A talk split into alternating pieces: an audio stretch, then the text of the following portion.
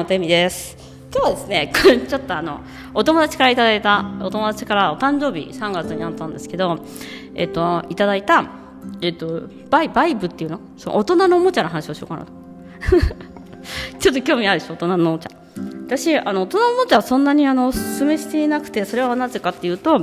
セックスセックスがおお味になるからっていうあの感じ感じない体になってしまうっていうふうに、まあ、一応ですね教科書にはそう載ってます。で私もあんまり使ったことがないんでいただいたんでなんか掘ってあったんですけどここ数日の間にここ数日か数日前に使いました。でこれはですね私のはなんか中に入れるものではなくて多分外バイブレーションがするババババババババババってやるやつなんですよ。でもねこれねなんかいただいてそのまま箱に入って結構大きい箱に入ってそのままにしていてこれ中に入れるの？外で使うの？とかちょっとちょっとこう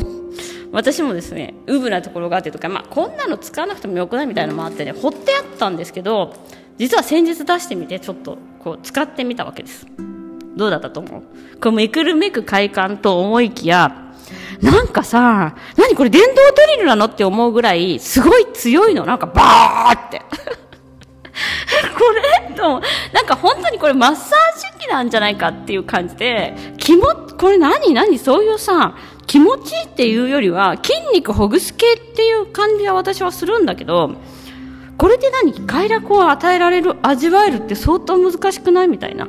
で、アマゾンのそのなんかお客様の声みたいなのも見たら、いろんななんかそのバイブレーションの強さが変わるんです。でも結局僕は、僕か男の人だったと思うんだけど、一種類しか使わないみたいなことが書いてあって、そりゃそうだ、こんな電動のこぎり、電動、電動の名のドリルみたいになってるわけよ。バーみたいな。で、しかもね、もうね、これ人殺せるんじゃないかっていうぐらい重いの。こんな重いの？ね。びっくりしちゃって、え、なんか結構重くない？って思って。なんかね、え、びっくりした。なんかこう、何？あら、ほら、あの、警察がさ、こう、暴動とかあった時にも棍棒持って歩くじゃん。あんぐらい、あんぐらい危ない。これ凶器になるんじゃないのっていうぐらい重いんですよ。これ、まあ、いただき物だから文句は言えないんだけど、でも使ったもの、で、で、使ってみたところ、なんか、やっぱ大味なんだよね、私にとっては。何これって感じ。じゃ、じゃあ、これを、これで楽しむってどうなのと思って、なんかね、一生ググっていろいろ勉強してみたんだけど、まあ、あの、ググって勉強してみたはいいけど、結構なんだろう、やっぱり男性の、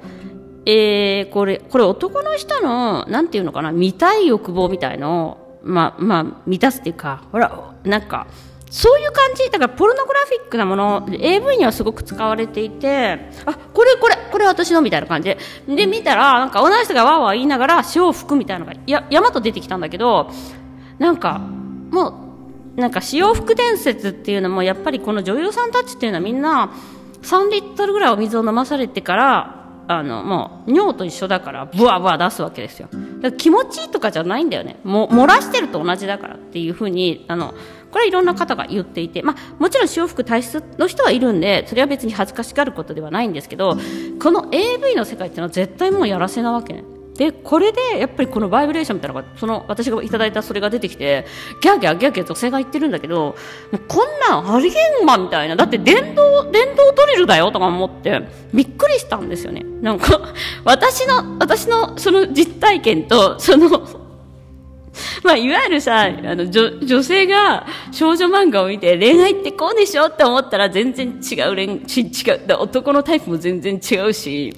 なんか、とか、違うし、なんかやるデートも全然違ったみたいな。うん、まあそういう感じですね。花火大会じゃないわけよ、デートが、みたいな感じの感じは私は覚えましたね。でも、でもまあ、うん、どうなの？うん、まあ、多分、トイだから、パートナーとなんか遊ぶみたいのはありかもしれないですね。でも、なんかこれ、私のいただいたのはとりあえず肩こりの方が良さそう、みたいな。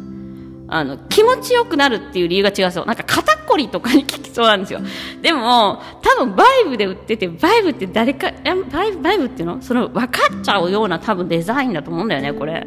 だから、なんかやっぱり人前とか、うん、使えないと思うんですよ。で、人にももうあげない。使っちゃったし、使用済みだし。だから、これ、これなんか捨てるしかないっていう。今度いただいたらね、もうもう誰かにあげるすぐって思いました。っていうぐらい、あんまり別にそんなに私はなんか、なんだろうな、あの、こう執着するものではなかったですね。でも、多分、まあ私のセックス感っていうのがやっぱりこちょっと古くて、なんか、あの、よく、セクシャリティの話でセックスレスだっていう話をするとですねいやいやもうそんなのバイブがあるから大丈夫とかディルドがあるとか大丈夫みたいな話がいろいろあるんですけどなんかそれとは全然違う世界の気がするんですよね本当に肉体摩擦と摩擦 摩擦じゃんこれみたいな なんか電動、うん、そうそう、電動ドリルじゃないけど、摩擦じゃんみたいな感じでですね、あの、どうでもいいなと。どうでもいいじゃないけど、これでなんかセックスレスが解消したりとかしないんじゃないかなと思いました。ていうか快楽ではなかった。私にとっては快楽ではなかったですね。どうなのこれ？どうなの？でも、でも結構皆さんほら、あの、まあ、いろはとか、ああいうのってもっといいのかなという興味はありましたね。なんかもっとうまくできてんのかなみたいな。もっとすごいなんか、すごい可愛いデザインだし、いろはだったら、いろはってあるんですけど、その、日本の、えっと、そういう、えっと、トイブランドみたいのがあるんですね。あの、テンガっていうその男性のマスターベーションのための、えー、えっと、ものを作っている会社が作っている女性版で、今は、えっと、あれだね、日本の百貨店とかでも売っているという形で、マーケティングが進んでるんですけど、まあ、それだったらいいのかなっていうのはありましたけど、まあ、実際私はもういらん、いらんかなくてもいいかな。